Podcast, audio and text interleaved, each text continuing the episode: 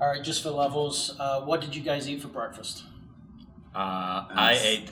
Yeah. it was tapping hour, and uh, no, we ate eggs, delicious eggs. Awesome. Thank you. I made them. I made them. Did you? I put cheese on them. You are listening to the Music on Your Own Terms podcast. Business, business, business, interviews, interviews, encouragement, encouragement, constant improvement, analysis, analysis, digital distribution, musicians, musicians, recording, opinion, recommendation, recommendation, recommendation, promotion, entrepreneurship, entrepreneurship, live shows, live shows, music, live music, touring, touring, streaming, streaming, hustling, overcoming band, battle, anxiety, accomplishments, dealing with depression.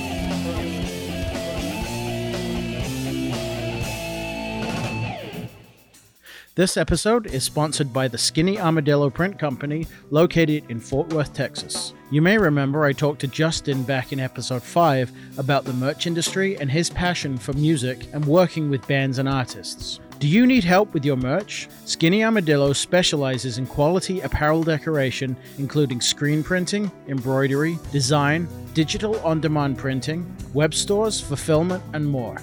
Contact Skinny Armadillo now to find out how you can grow your merch sales, discover the current printing technologies, or to get a quote. Call 817 546 1430 or visit theskinnyarmadillo.com. That's 817 546 1430 or visit theskinnyarmadillo.com. Make sure you stay up to date with the podcast by signing up to the mailing list at musiconyourownterms.com. There you will find show notes to every episode and links to other resources.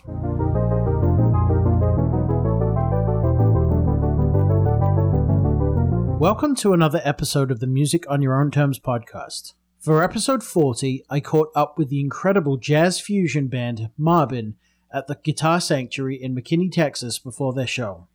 We hear from Danny and Danny about the difficulty of being a fusion band in today's jazz climate, the importance of sacrifice in order not to only be the best musician you can, but also to work on building an audience through constant touring. We hear how the guys operate the business side of the band, an important lesson about splitting responsibilities, how they approach writing music with the other members, and bass player John gives his perspective on being a hired musician in this arrangement.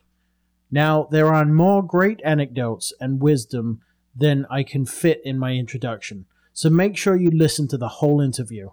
These guys are not only amazing musicians, but they are extremely savvy when it comes to the business of gaining fans and navigating the gigging circuit. Please welcome Marbin. Welcome to the Music on Your Own Terms podcast. I'm here today with the uh, at, at the Guitar Sanctuary in McKinney, Texas, with the guys from Marbin. I've got uh, Danny Markovitch and Danny Rabin. That's right.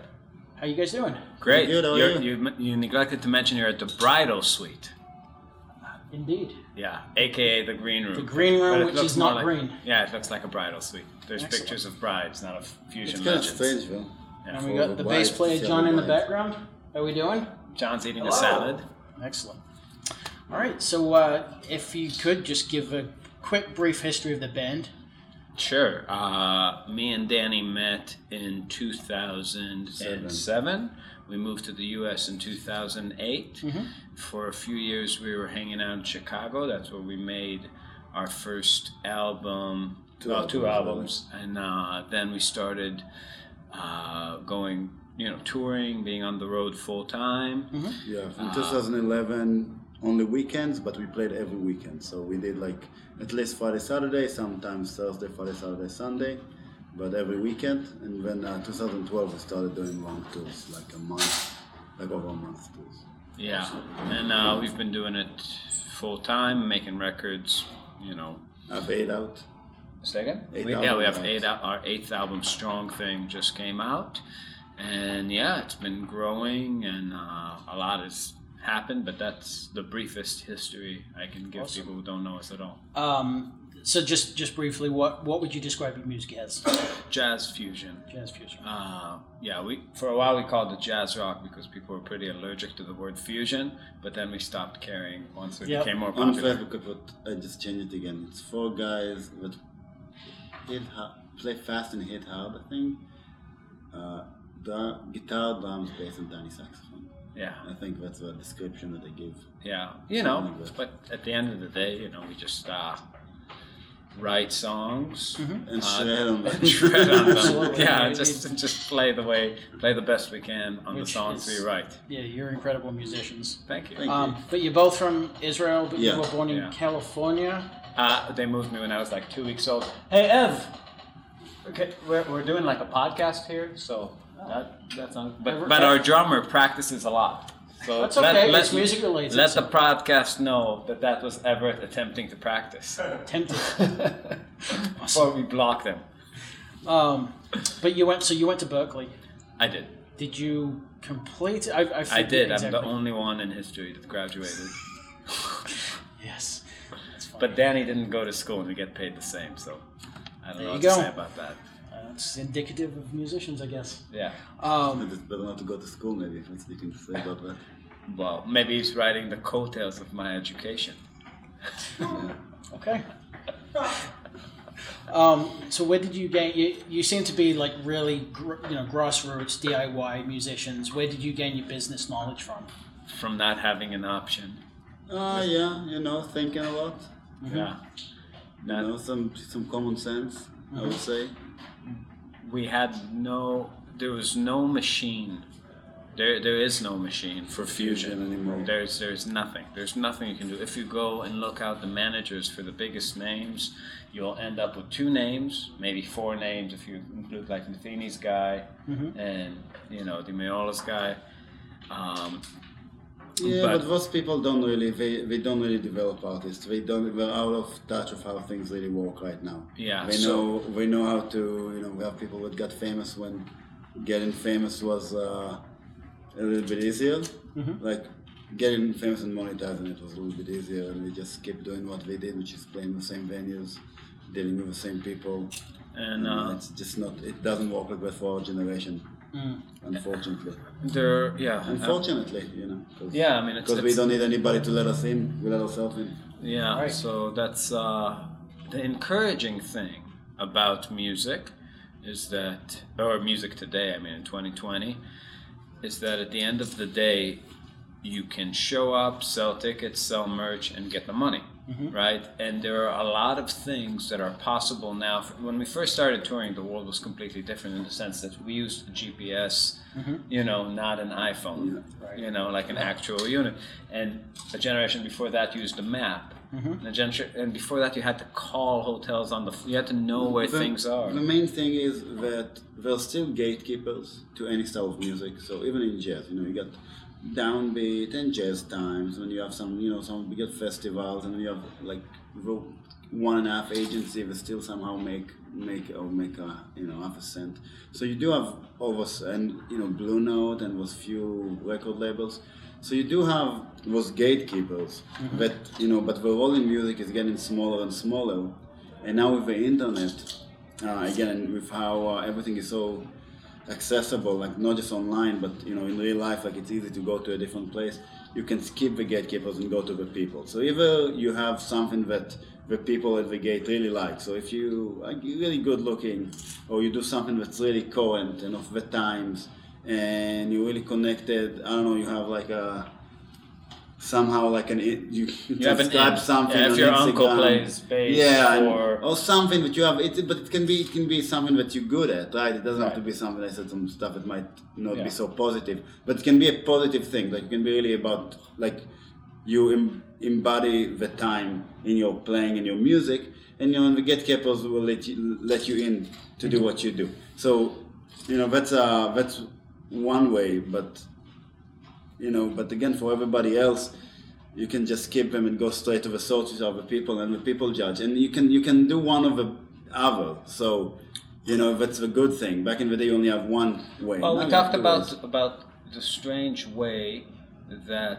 the people who the custodians of jazz and fusion in the 70s were very successful in the free market when you had like you know people like Zappa too but like you know Weather Report uh, even though the, these people did you know Weather Report were on labels they still played massive concerts for people and their money was from selling tickets and records Right. right? Uh, but the t- transition that started happening to jazz when jazz started kind of its decline in the 60s you know and through the 70s and 80s and 90s what I think what you really see is they they stopped believing in the success of the style in the free market and started trying to model the business structure after classical music just became a museum piece. So- and that's how fusion got out too, because you know when you put something in under under a glass in a museum, you can't really let it develop. You have to really box it in a, in a certain way. So they said, all right, all that stuff is jazz. Mm. Everything that got out of this tree is not jazz anymore. There's you know. something inevitable about once you subsidize something, it will inevitably start decaying, right? Very quickly. And uh, you see it in, in, in any walk of life. And what happened in the 80s uh, was that the fusion people started chasing the public money unsuccessfully. They wanted fusion to be subsidized in the same way that, you know, kind of straight ahead jazz became like the Marsalis kind of thing that swallowed up jazz. It's like a heritage kind of vibe. Sure. They wanted to tap into that kind of money, but they couldn't because the jazz people didn't accept them, and people didn't treat that kind of music with the same kind of, uh, you know, museumy uh, reverence that you need to. But they also lost the people. Yeah, because they yeah they treated the people terribly too. Yeah. It's like you see all the biggest jazz acts. Like they. Never been to like Laredo. yeah, well, uh, I'm not even talking about like the fact where we play, which we would play in every state, like in Idaho and Montana, like you know multiple markets. We did ten markets now in uh, Texas, and we did more. So we did. I can count at least 14 markets in Texas that we played, including Laredo, Harlingen, Ganado, um, what's the name? Lubbock, Coleman, Right. El Paso, you know, Amarillo. So we, you know, d- but I'm some people say. Some people we heard in private conversation, some fusion legends call some states flyover states, which is insane to me because it's like to me a flyover state for us has over 20 markets. I, yeah, I think you you made this point on a different podcast, and I think you said, "Don't be an elitist asshole. Just Yeah. play for people that want to hear you." Well, if you think, but I'm saying I'm not even talking about the small markets. If you look at the biggest jazz acts, like I'm just without knowing, um, let's say Al Di Meola, right? Without knowing, how many times do you think Al Di Meola played in, uh, I don't know, in Dallas, in his career, in the last like 40 years? Like I don't know, like 10 times, right? Maybe not even seven times. And then it's like the biggest city, like not the One of biggest, the city, biggest cities but one of the biggest right. areas in the states, right? Because you have Houston, but if you look at Dallas Fort Worth, it's like it's even bigger. I'm Right. pretty sure. So, and it's like those people barely touched this area. And I'm not talking about the biggest. I'm not talking about Boise or you know again or like Billings, Montana or Yeah, I mean, and there's else. there's something about there's something counterintuitive too about like you know how a sta- you don't oversaturate a market. You you do oversaturate your audience, mm-hmm. but you create the market. You know, mm-hmm. it's like this kind of music. If it's not present, people just don't get into it. Right. So you know, and and this is the thing for us, which is so weird wi- in our interaction with venues, right? Because even yesterday we played in Austin, and we could see that you know there was a band that played in what they call the Marbin After Party, right? They played after us, but uh, but their audience was very different than our audience. Our audience pretty much cleared the room. Some of them stayed for their show, but they drew their own audience, and you could see that there's a real disparity. And their audience is what you would expect, like young people, people that are into Music Snarky Puppy, scene, music yeah. students, music scene kind of people. Yep. Our audience is eclectic. We have hippies, we have bikers, we have metalheads, we have like people coming. So we're not. Nobody passed us a torch. Right. You know what I mean? We created a market for our music, and I think the only guy I can think of that did something similar to that was Zappa. You know, uh, because even even Weather Report or Mahavishnu were still, even though they were creating a market because of the you know the place and time they were with the 70s and what was happening in rock and roll and Zeppelin and all that, they still were handed the Miles Davis thing. They were all off offshoots of the Miles Davis band. Yeah. You know. Sure. So yeah. Cool. Um, so, uh, uh, on that point, um, I think if I was talking to you via Facebook, um, you're not releasing your um, album to streaming platforms. The new Not one, you're yet. just keeping it on Bandcamp. Yeah, for a while, you know. And, and we had a, I, I think I commented something about um,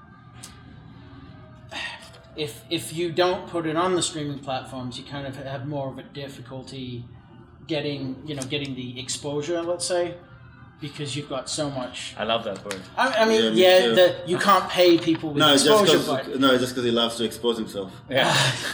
but um, I mean, what's your take on like keeping it on Bandcamp while it's fresh, and then Okay, so I think you can't fight it. So I can I feel like you can't fight technology at the end of the day. Um, and Spotify is just it's too good for the user.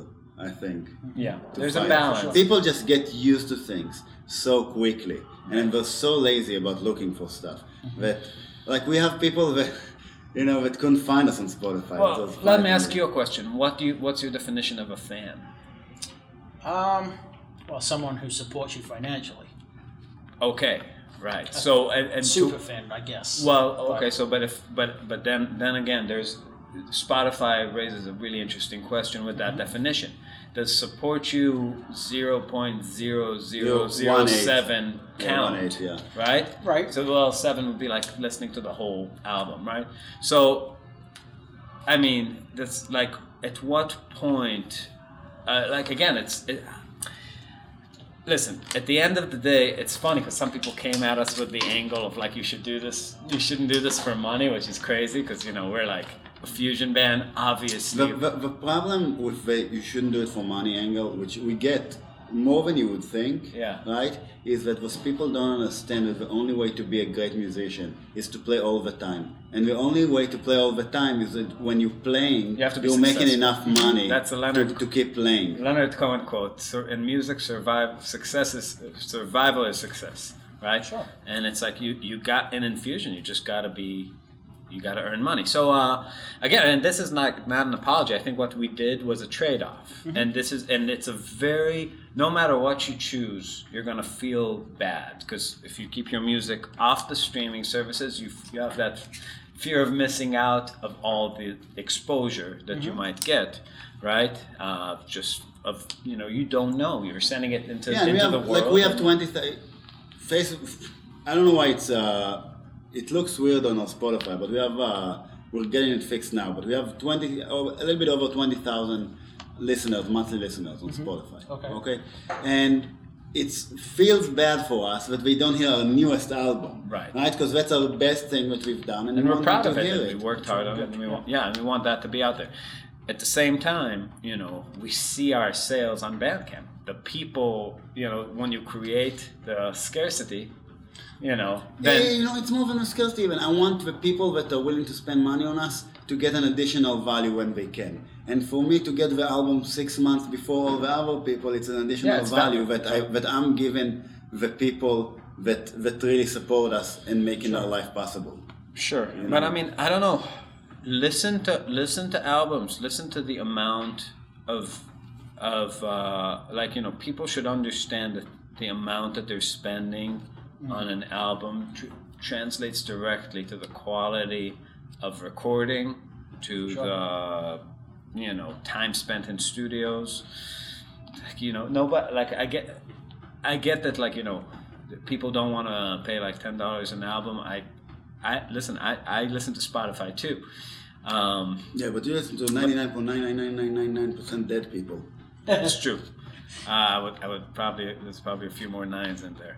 Yeah. Uh, but uh, yeah, but who's gonna pay for their grandkids? You know. Right.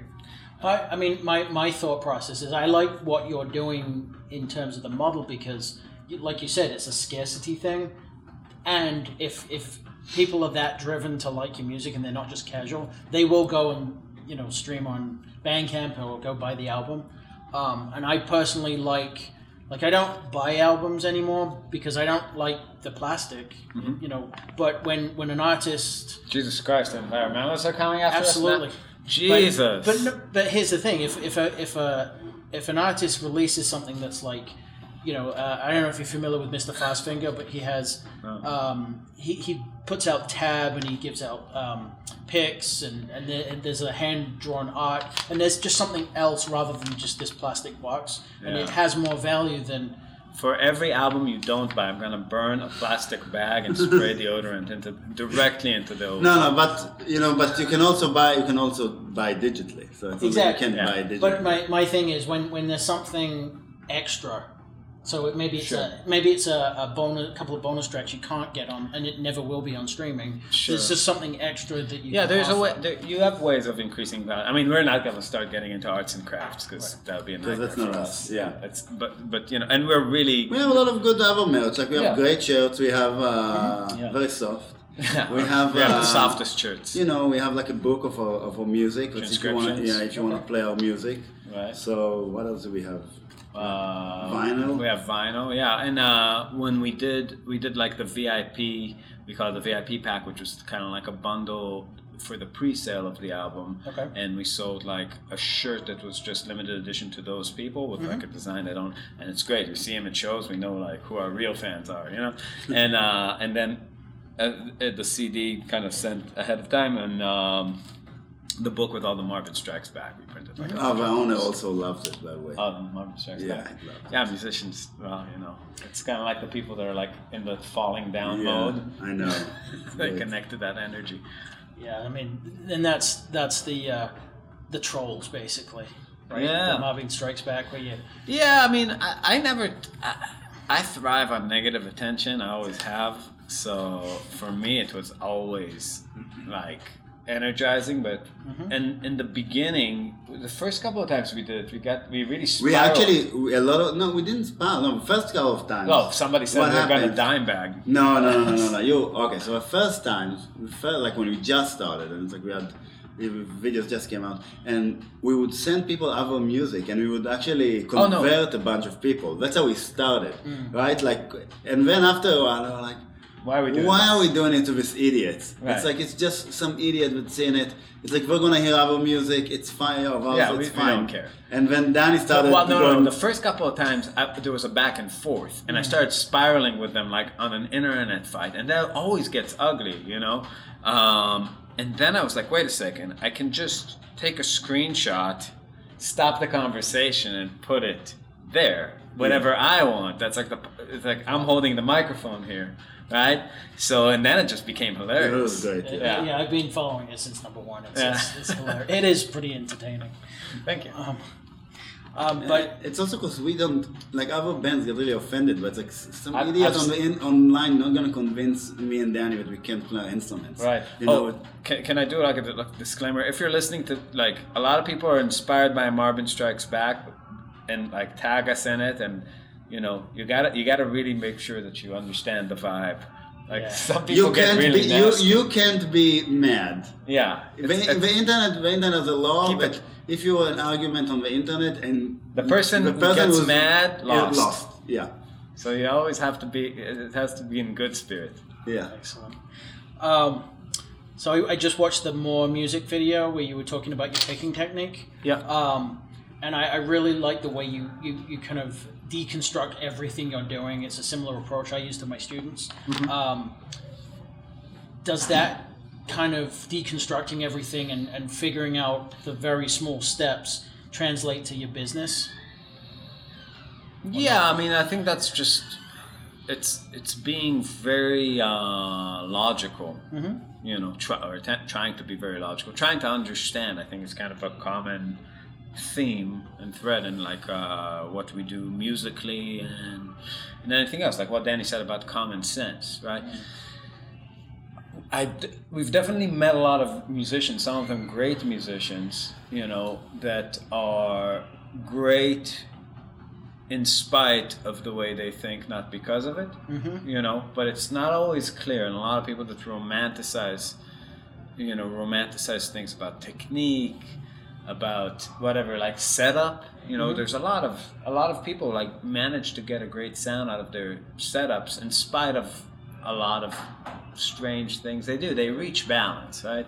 So it's like with like Danny always talks about like the how hard reeds are, you know.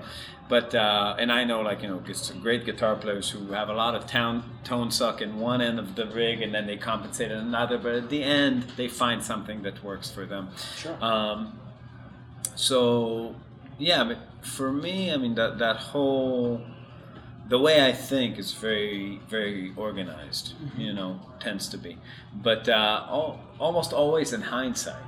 Okay. In retrospect, I can Sure. I can come you know understand what I'm doing. Like when you when you actually are trying something new, it's all a mess.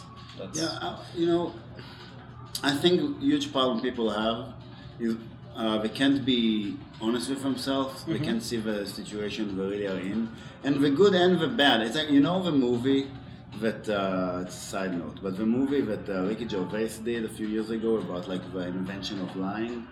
Yeah. And I saw it and I was like, this guy just think that telling the truth is being a dick. But it's it's not like that. Yeah, there are negative aspects in the world that when you're truthful you see. But there are also positive aspects in the world. And then you know it's like being truthful, not just being a dick. And the thing is with people, they can't look at their situation and really evaluate it. So, you know, if you get if you start getting older and the gatekeepers didn't let you in, right? You didn't get called by a record label. You didn't get in. It's not going, and you're not making money. Then, okay, it's not happening for you. Either quit or go on the other route and get the people if you think you have something that's really worthwhile, mm. right? And then you should also ask yourself if you have something worthwhile. And if you think you do, then either get it to the people or you know get it to through Yeah, the I gate. mean, I mean, a lot of But, people. but, but they keep knocking, and it's like they're not gonna let you in. It's like how many people did we see that are still hoping? Like in New York, New York is the like the queen city of it. Yeah. It's like that you keep. New York, LA. Oh, I met somebody that's the cousin of somebody from Sony, or uh, you know, this guy came to our show, and it's uh, this agent, and it's always we're talking about doing big things with people, and it's never addicted, happens. addicted to potentiality, but never willing to face what's actually happening in their lives and in, the, in You know, their so careers. we, we always try to put ourselves in a situation where good thing. That's another thing. It's a different thing. But, with- with good things can happen, right? So that's why we play a lot of shows. Because when you play a lot of shows, people see you. You get better. You get to do a thing you love, which is playing music, right? So that's already a plus because you're doing what you want to do. And then people get to see you. And then once in a while, you know, it adds up, and you, and you get a good opportunity, which is just what happened to us uh, again and again. You know, like people you know, people don't get it. I sometimes get emails from like these bigger festivals or, or bigger opportunities that uh, you know that we don't even know that I've been emailing them for ten years. you understand what I'm saying? It's like we never look at my emails, Yeah. but when they email me and offer me things, because because That's how it happens. I mean- keep doing things. Yeah, Right. that, that's the thing with uh, with a lot of people that we see. I mean, I think fundamentally, a lot of people come to us for like business advice, you know, DIY kind of stuff. There's a certain sacrifice, there's a certain life that you gotta live. That's that has to do with doing what we do, mm-hmm. bringing the music to the people, getting the people, and it starts very humbly and it's and it's still very. I mean, Yeah, well, let's see how many people come out tonight. You know, I'm sure it's gonna be good, but let's see. yeah, yeah, but you know we're, We're we're taking a having chance. we're having great tours now, but and we we have for a few years, you mm-hmm. know. But our first, how long? Since then, so we really we had a leap in 2017. yeah, 2017, we were already in a different place. But I just I remember like I remember our conversation very vividly when we were start we were doing okay in weekends and horrible in weekdays, and we're like. We couldn't understand how the entire band could earn five hundred dollars a day. Yeah, we were like, we- we, were thinking about it. We, we were like, in our best weekends, we make 500 bucks a day. How do you make that every day? like on a Monday and a Tuesday and a Wednesday, like, and every week. And it, you know, it's nothing. It's really not a lot of money. No. But how many bands do you know that can pass that stage of 500 bucks a day? Right, and and 2015, we are just talking about like that was like, it seemed so far away. It might have well has been the end game, Mm-hmm. you know. And I mean, Yeah, it's our situation. Just obviously, like you know, we Yeah. ke- We kept were- improving, right? Yeah, Every- we were saying we're gonna was keep doing it, and as long as we go forward, it's fine. And you know, when something will happen if we keep putting ourselves in good situations, when everybody is happy, when the venue is happy, when you know the music sounds good, and we're gonna worry about that until something, you know, some things will happen. We don't know why Also- and what, but something will happen. Yeah, but I mean, I think just meeting people, you know, other bands in similar Mm. styles, uh, people are not willing to to work the amount that we work. Like that, we never. How was the last time we had a day off on the road? years 2014. ago, years ago. Yeah. Yeah, something like that. We never have a day. Off. But off. when he We says a day off, it means like we had a day, tour, like like 30 days, and one of the days off. Like Yeah. we don't have a show. Yeah, so when we were on the road, we were playing seven nights a week. We're playing every single night. Sometimes more than once, and sometimes we have clinics. we like have- tomorrow, we're gonna teach a clinic in the morning. Yeah, and it's fine, you know, and and like doesn't matter. And we've always had this kind of mentality too about like doesn't matter like even when we were sleeping on floors, when it was like freezing and like you know it's like all this shit. It's like you close your eyes, you go to sleep, you wake up, you leave. It's like whatever whatever kind of physical thing, hungry, cold, whatever. It's like it's gonna pass. It's fine, you mm-hmm. know. My, my my most, I think, important business advice to people, and it's life advice generally, is you have you can't have plan B. Because you can't just go. People think they if they can manage their life in a way that they're gonna have to make that they could make no sacrifices. It's like they can tour once or twice a year in the band that they love the most, and also play wedding gigs and make money, and also teach and there and do that and this and that and this and do another family and do everything together. You cannot do everything. You whatever you make in life, you're gonna sacrifice something else. I was just talking to a friend of my a friend of my wife who was talking about uh, the pressure of being like a, of being a mother and working, and how you can you do it without one suffering. It's like there is no thing in life that you do one thing and something else doesn't suffer. Right, You have only trade-offs. 24 hours a day, you know, Mm-hmm. and whatever you're gonna do, you're not gonna do something else. So if we're on the road right now, we can't have a great uh, wedding band in Chicago Sure. that's never available for to play, Right, right? And if somebody wants to get us all the time to work, people are not gonna get us because we're not reliable. Because if I have a Marbin thing, I would drop anything else in a second, right? You know, it's like it's just that's life. And but if you're staying home, you know, and you're doing every a little bit of everything, you will never be in a band like Marbin. You will never put the hours in playing your music in front of people to get it to get it as good as it needs to get. Yeah, you know, and for it's it just it doesn't work. I'm sorry for all the people at home. I'm sorry. You cannot, like you know, you cannot be as you know as good as you want to be if you don't if you're just in the practice room. It just doesn't work like that. No, For sure. No, and also it's like you know people that play all the time. It's, it's like you know with people, like in front of with people in front of people. It's a whole, it's a whole other animal. You see it. You see it like you know. And the music city, like Austin yesterday, when we, we went to see the we saw a band before our show. Uh, fans took us out to, for some drinks, and we saw this band. It's clear. It's like it's just it's just that extra. It's that thing that people come to see. Sure. You know what I mean? Like you could you could be the potential, but to make that potential crystallize, that's just experience. You know, and Yeah. and whatever style you're in. what, what kind of carpenter makes one, two chairs a year? Exactly. Yeah. Sure. Yeah. Um, so going to what you said about you know sleeping on the floor, waking up, um, how much of the getting in the zone as a musician and playing um, kind of heals you? Because obviously, you, when you when you're playing music, you get get into that quote unquote zone in your right side of your brain, and you're leaving time and logic behind, kind Sure. of. Yeah. Actually, before, can I say one more thing about the last thing? Go ahead. So, what's now the most important thing about that advice is that if the sacrifice that you're making is too much, is not for you, you will discover it, and you your brain will be free to go and do something else. Right? So if you go touring and you're away from home and you're sleeping on the floors and you hate it, then you're gonna know it's not for you. Mm-hmm. Yeah. And You you're gonna go on with your with life. peace. But if you do a peace. little bit of everything, you will never make the right sacrifice to do anything well, and you're gonna get to your older age and you don't understand where your life Yeah, went. that's that's how that's a source of like remorse and regret about like your choices. Yeah. Thank you yeah, for that. yeah, but um, yeah. So what, what about about the zone?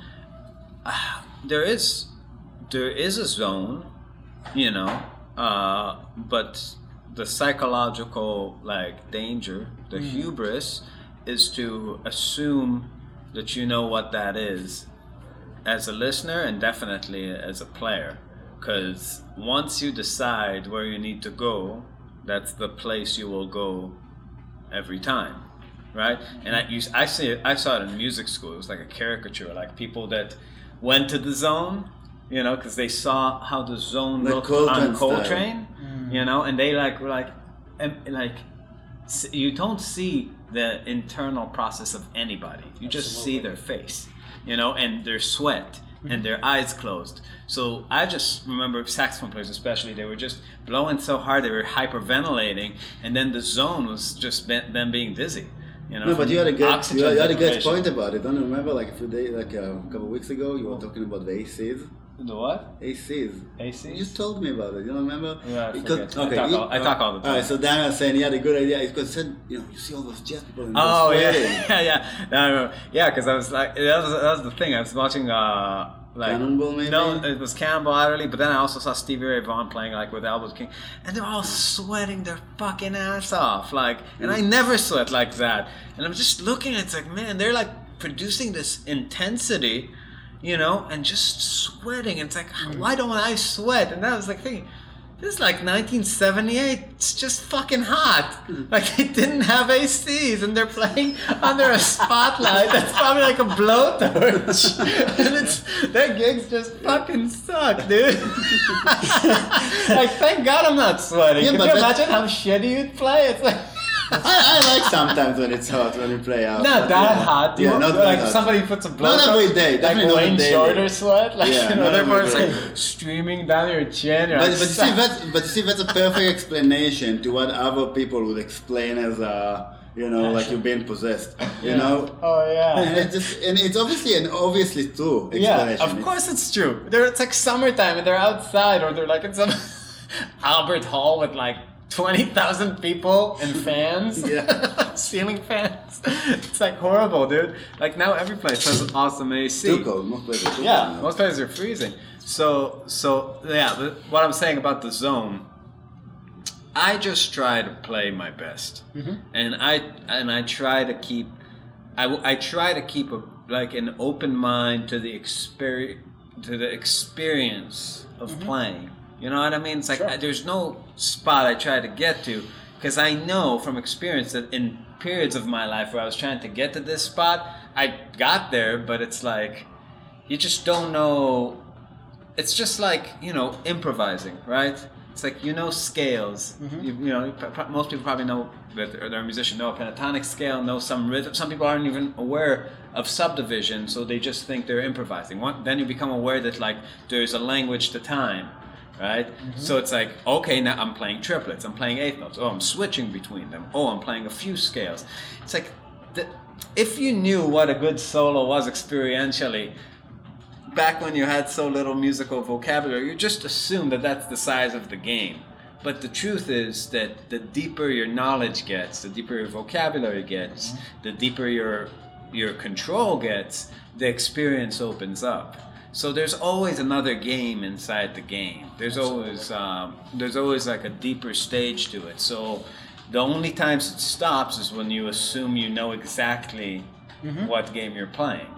You know. We're very conscious thing of the music, so we really for when I, when we play, we focus on the music that we're making, and less thinking You about You need to have songs. yeah about how it's perceived. You but know. even when you improvise, you're thinking about the solo. You're listening to yourself. You're going with you know. Uh, you're thinking about the music. You're not thinking about like Sure. I gotta get to. ah." I heard Tommy Emmanuel answer this very obvious point, but like he just answered it very simply and very deeply, and I thought I thought that was a very good thing because they asked him like what because he plays all the time, like you know I don't know 270, 280 gigs a year, uh, and they asked him like what do you do on your off nights, like when you're feeling off and you're playing something like that. It's like you lean on the song, you know, because if you have good songs, they'll carry you through the show.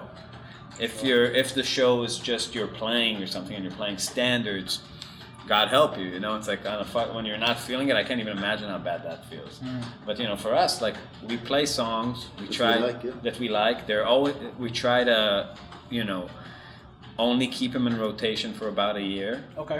you know, and then make an album. Like today, you're not going to hear a single song from Strong Thing. We're we're on to the next thing, you know, and that's how hmm. we get better at playing, and eventually that will become the next album, you know. And uh, and it's interesting for us, and the, the songs keep changing, right? It's like now, like yesterday, we played one of the songs, like the the whole harmonic structure behind the guitar solo was something that I've tried and I didn't like, and today we came up with something else. So it's changing. It, it's kind of like a liquid structure, and then like you know, it gets fixed with time. And people that come to the shows get to see the process of it forming. So, um, if you don't mind uh, talking about the business structure of the band, um, the, these two guys have been in the band for quite some time now. But before, um, it, it's it, it seems like it's always been you guys' band with other musicians. Um, so, how do you manage band agreements, for instance? Well, John has been with us for four years, and I worked for a little bit over a year. Okay, Yeah. okay, I thought it was longer than that, but Yeah. but like so, if you don't mind sharing what you know, how how you manage being, you know, let's say you're, you you two are the boss of the band or the band leaders, which is it seems to be the case.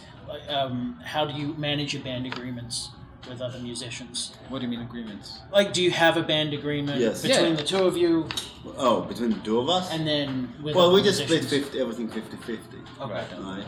And then uh, and we have agreement with the musician we hire about how much we pay them and what the terms are for everything and what we expect and they tell us what they expect and uh, it's a negotiation like you know like between any any people that work together. Yeah, and uh, but everything is very clear, right? Okay. I mean, I think it's probably I, I never joined our band, but I'm guessing it's a big shock in the beginning. Just not not because it's too terrible, but it's very it's a very specific lifestyle, Sure. and it's unlike a lifestyle that you would imagine coming out of music school, right? It's like there's we- we're in the car lot, we drive, we eat at certain times, you know, we go to the venue at certain times, we get coffee, we sit at the coffee place for hours, sending emails, whatever, you know. And so there's kind of, I'm, I would guess that the process is that just you learn as you go, like sure. what what But, the uh, days the day to day looks like. Well, we don't say things we don't mean to. So it's like the way we pay what we say we're gonna pay. We never shorted anybody. We never, and we were never like done with a tour and something happened like a van broke, because that, that definitely happened. But we were like, hey, we can't pay you this week. We're gonna pay you in a week. Never happened. Right. Um, we don't let it happen. So in that case, you know, because We assume, me and Danny assume like 100% of the risk. yeah, Okay. So basically, and we did from day one. Yeah. so basically, it's it's all about clarity and being, you know, Being- upfront. Oh, And absolutely. Yeah. There's You no, have to. There's no room for like dishonesty. Well, it's not gonna work out, and it's like you can't tell somebody, "Hey, we're gonna stay in five-star hotels every day," and when you, you know you're gonna go to Motel Six or to stay on the floor, Right. they're not gonna be happy. People don't, you know, people don't like surprises like that. They like good surprises, but uh, hate Bad bad surprises are a whole other you know. story. So you're honest about what's going on. People know more or less what we're signing up for, and then there is negotiation towards the, you know, as time progresses. Like you know, where you get to know each other. Negotiation, I mean, like you know, relationship with every people. Yeah. So I know something will piss, piss him off, so I will do it less.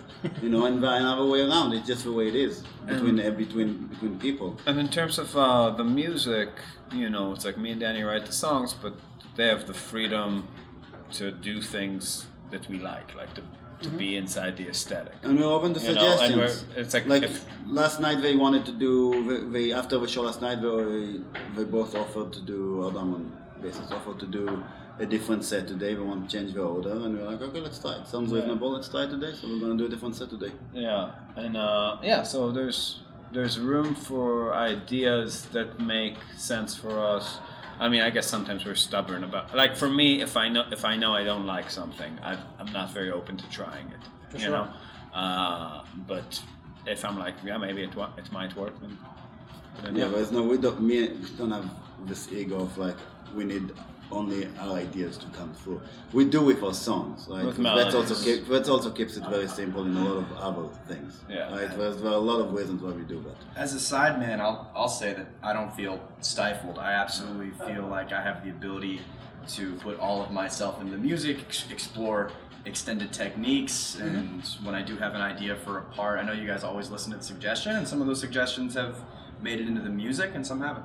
Yeah, that's very well. But again, when same with us, me and Danny have ideas. We say that. Yeah. Sometimes we like, sometimes we don't. Yeah, and me also- and Danny negotiate about that stuff all the time. There's there's also the I think there's very clear for me at least it's always clear that the first idea is not always the best idea. It tends it, a lot of times it is, you know, because it's coming from someplace real, but like But even if it's it 80%, work. yeah. it's like so it's like you okay, so you chip away at it and you kind of make it the best thing it can be, and that's the point. But we have had people in the band whose aesthetics and ours were just different, and then it's a real bummer, you know, and that that can't work because to them, subjectively, their ideas are good, mm-hmm. and they keep offering similar kinds of uh, I, I ideas. don't remember how you call this diagram, but you know you have like circles that uh, Overlap. Overlap.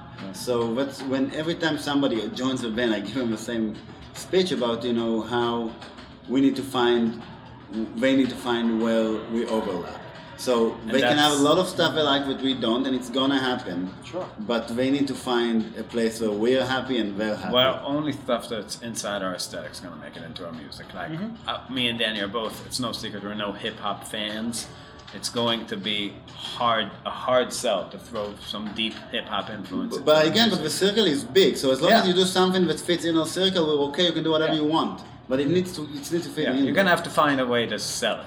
Right. you know or like not not verbally musically like Sure. it needs to really work especially like the more outside of what we're what we like kind of in a general stylistic way it is the more it needs to really work right so yeah Yeah.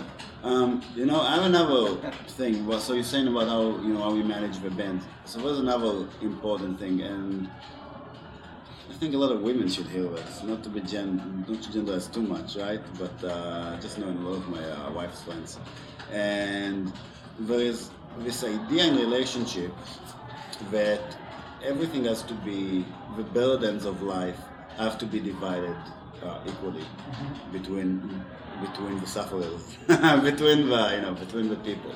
So you know I would hear a lot of uh, my wife's friends complain that their husbands don't do enough.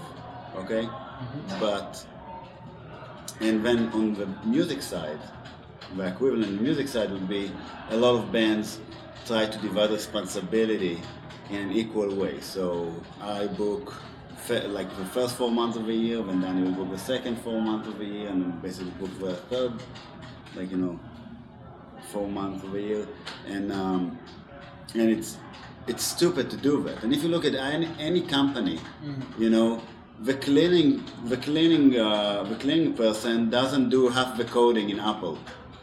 You know what I'm Right. saying? Everybody does what is good at, and that's you should do that in relationships, and you should do it with with uh, with a band.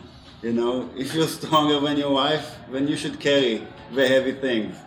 Right? If she's more meticulous, she might wanna, you know, tidy up right tidy up. So it's like that's, that's just the way it is, and it's the same with a band. Some people are just not good in booking, and there's a lot that goes into booking. And some people, you know, are not good in marketing, and some people, it's, it's some people, you know, drive like assholes. So it's like you you can't. But it, you know, but it's a real thing, and and, and yes, it's not gonna be even because some jobs are objectively harder than other jobs. But if you're gonna be uh, an upsetty Betty about you doing a little bit more work, because you somehow have, you know, because you, you know, even natural or, you know, you were born like that, you learn to do it better than an- another person, and you just you're not gonna get far. You know, everybody does what they're good at, and you shouldn't be resentful to people that that are not as good at at what you do. You just need to find what they're good at, and and you know, and make sure that they're doing the most that they can do in the veins that they can do. yeah with that being said a lot of people are not good at anything Yeah, which is also fine. Yeah, but uh, no, uh, that's that that wasn't just being an asshole. That's that's advice for bands. If you have somebody in your band or something that can't manage any responsibility, But you like how they play like how they write play, music, that's, that's what they do, right? That's that's all, that's what they do. They, they you don't need to like delegate. Yeah, until they find something they can do, that's fine. That's, that's Totally the way okay. it is. That's that's a really good piece of advice. Um, so I, I like to, towards the end, I like to start asking like big questions. Sure. Um, what significant negative experience have you overcome, and what did it teach you? Uh, for me, the thing, first thing that pops to mind in a time where I was much more sensitive, I was uh, rejected by Jam Track Central. I remember that. That was a huge blow for my ego. Right, ar- right around the time when we put out the third set. Um, Yeah, 2014. 2014. Yeah. and uh, they like one of the one of the people in that company. They make like this before. It's it's like they kind of got less relevant now with YouTube uh, being what it is. But um, But you know, saw videos. yeah, they saw our, vi- our live videos, and Guthrie Govan was like a huge guy for them, and like you know mm-hmm. they released very successful YouTube videos where basically the concept of the company was that you know they offer transcriptions of these solos over backing tracks, mm-hmm. and they made me do it, and then they started trying to basically produce my playing. Mm-hmm. And they were like you need to play like more controlled more more uh, marketable like you know and i was just i was just like so you know i was They listening gave to you it also terrible, like Huh? terrible, li- like they gave you terrible advice. Like Yeah. not, not to mention that it wouldn't work, but yeah so it's like it got me in this mental you know i was just improvising over these hard rock tracks that they sent me and i was just playing the way i played and then you know they weren't interested in somebody improvising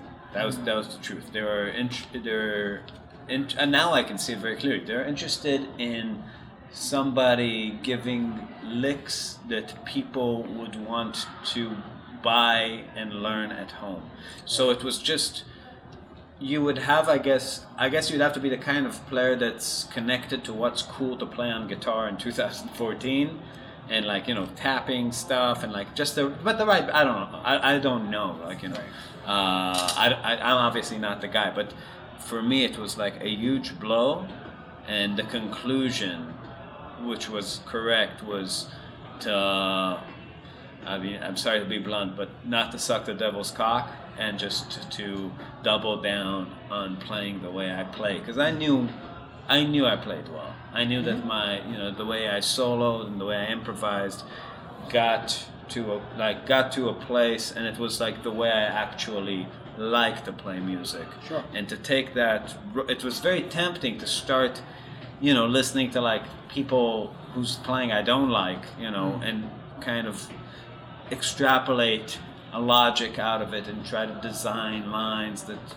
and then I was just like and I feel like that was a real split between making music and doing the thing that would become Instagram guitar playing a few years later, which I don't like very much.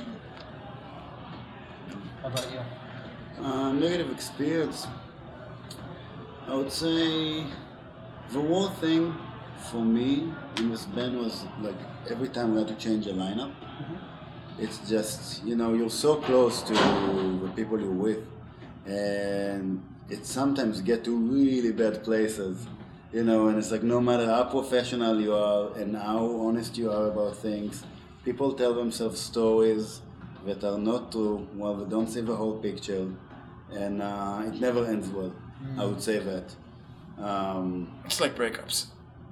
yeah, it's pretty. Yeah, and again, it's no. It really doesn't matter what the objective reality is. It's the the subjective reality would always be that uh, we're huge assholes. Um, you know. Well, no, there's there's a there's an emotional reality, you know, and, and that's and it's Well, true. like you and- said, like your ex girlfriend will never be like, oh, he's, he's the best guy ever. right know? it's exactly that but but but you know uh, in our band and i will say this with 100% certainty we ignore and probably make fun of the emotional reality most of the time you know so it's not we're, we're really not one of those bands which is like you know you know how are you feeling like you know tell me about And it with- Uh, From day one, where we barely made any money, okay? That's barely made any money from day one. We, me and Danny definitely didn't. Like, Yeah. We barely survived. I would survive on credit cards, but um, but when we barely survived and no, almost no one make money, we paid what we could our musician, our musician what we could. So the good thing in our band was that you were part of something. So first of all, you have like it's like you know like we say about a tribe. You have a tribe. You hanging out with people all day long, and you like it or not like it. It's good for you. It's good for people to be around people. But you're making music that me and Danny believe in so much, and you know I think that the people who are with us also believed in it. That you're doing something that nobody's doing.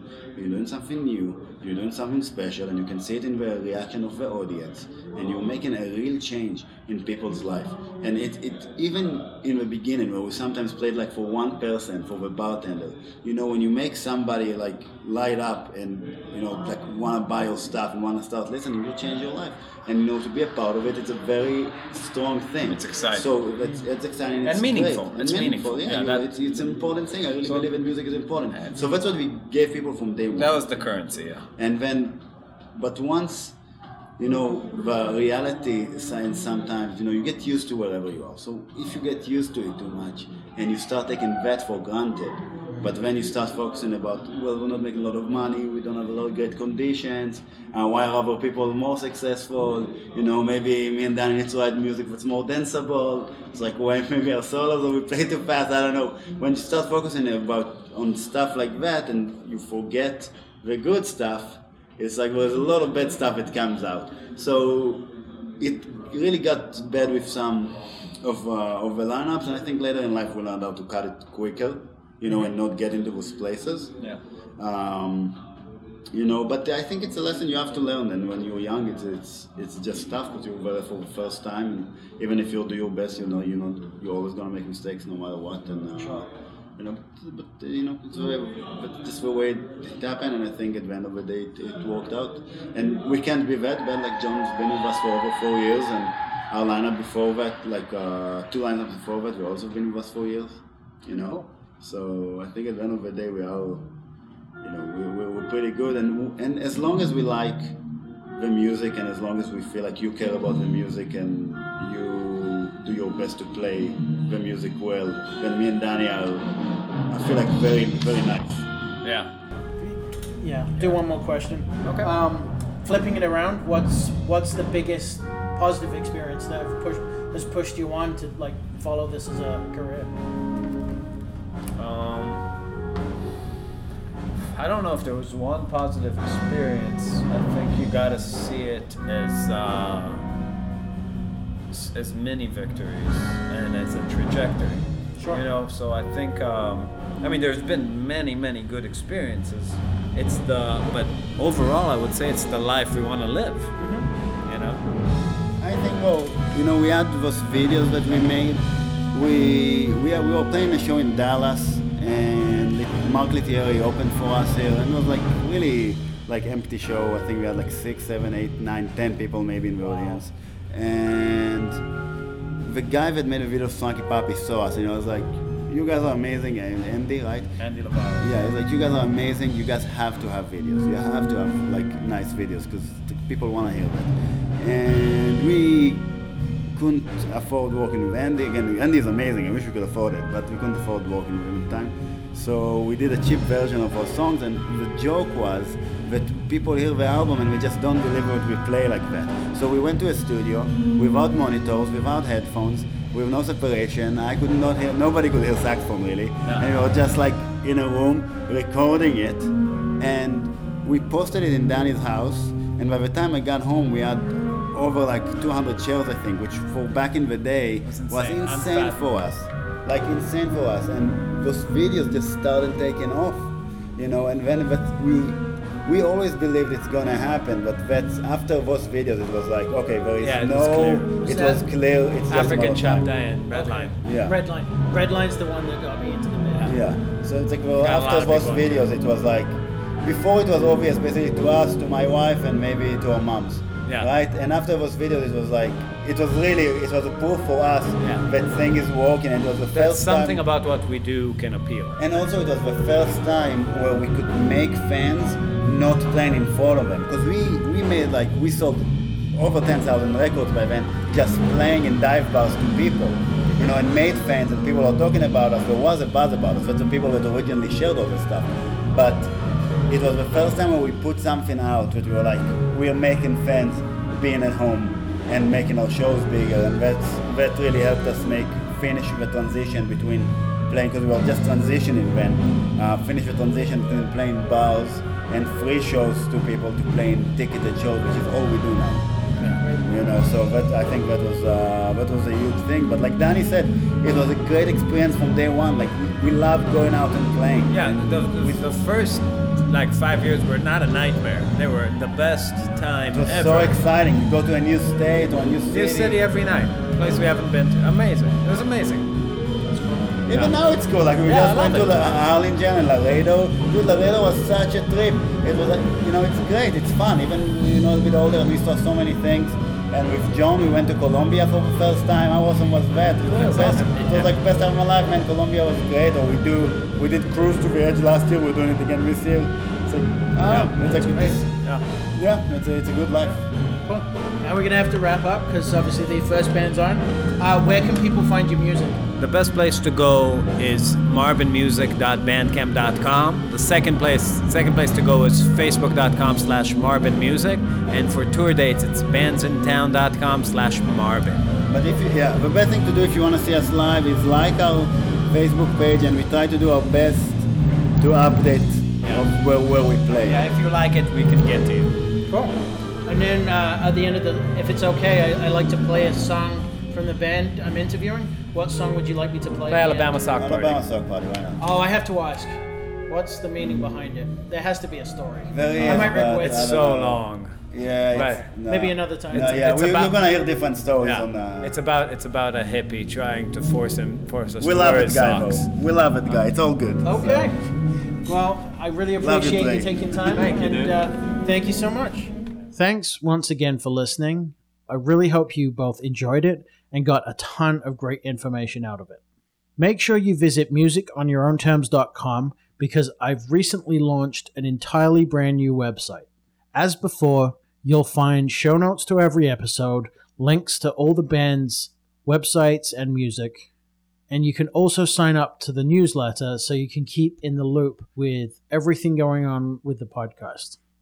The new things I've added is a web store where you can purchase merch to support the podcast. And also, there's a section for charity shirts that I'm going to be updating in the coming months. As I said in episode 35, I'll be supporting three charities that are extremely important to me. Stay tuned for these updates. As well as the web store, I've also set up a Patreon account. So if you feel like you want to help me with the costs of this podcast, I'd really, really appreciate it if you'd at least go check out that Patreon account. Finally, it would be really stellar if you could leave a review on iTunes, because this is one of the main ways that people can find out about the podcast and it can grow to a wider audience. And thereby, I can help more people with the business side of music, mindset, and obviously mental health. As always, keep pushing the needle and be excellent to each other. Playing us out, this is Marbin with Alabama Sock Party.